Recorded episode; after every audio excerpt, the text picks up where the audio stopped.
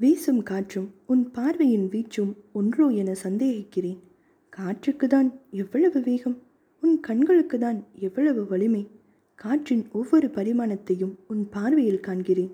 சூறாவளி காற்றை சிவந்த உன் கண்களின் கோபத்திலும் தென்றல் காற்றை கண்களாலே என்னை வருட நினைக்கும் உன் அன்பிலும் காண்கிறேன்.